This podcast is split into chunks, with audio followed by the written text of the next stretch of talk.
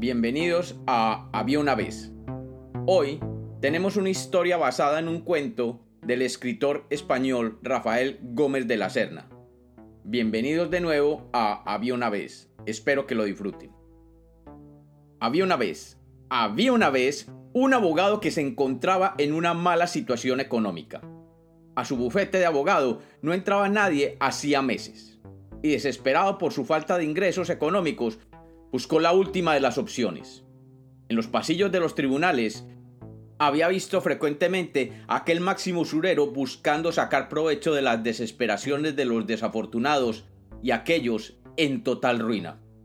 Acercándose a él, lo conminó a que le facilitara los recursos necesarios para vivir al menos 10 años más sin preocupaciones.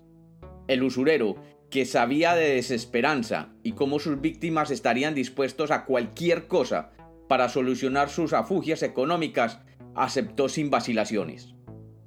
El abogado, después de sentarse con el usurero a definir los términos del contrato, se dedicó a la confección del contrato y cada una de las cláusulas que éste debía tener. Días después, se encontraron el abogado y el máximo usurero en la oficina del abogado.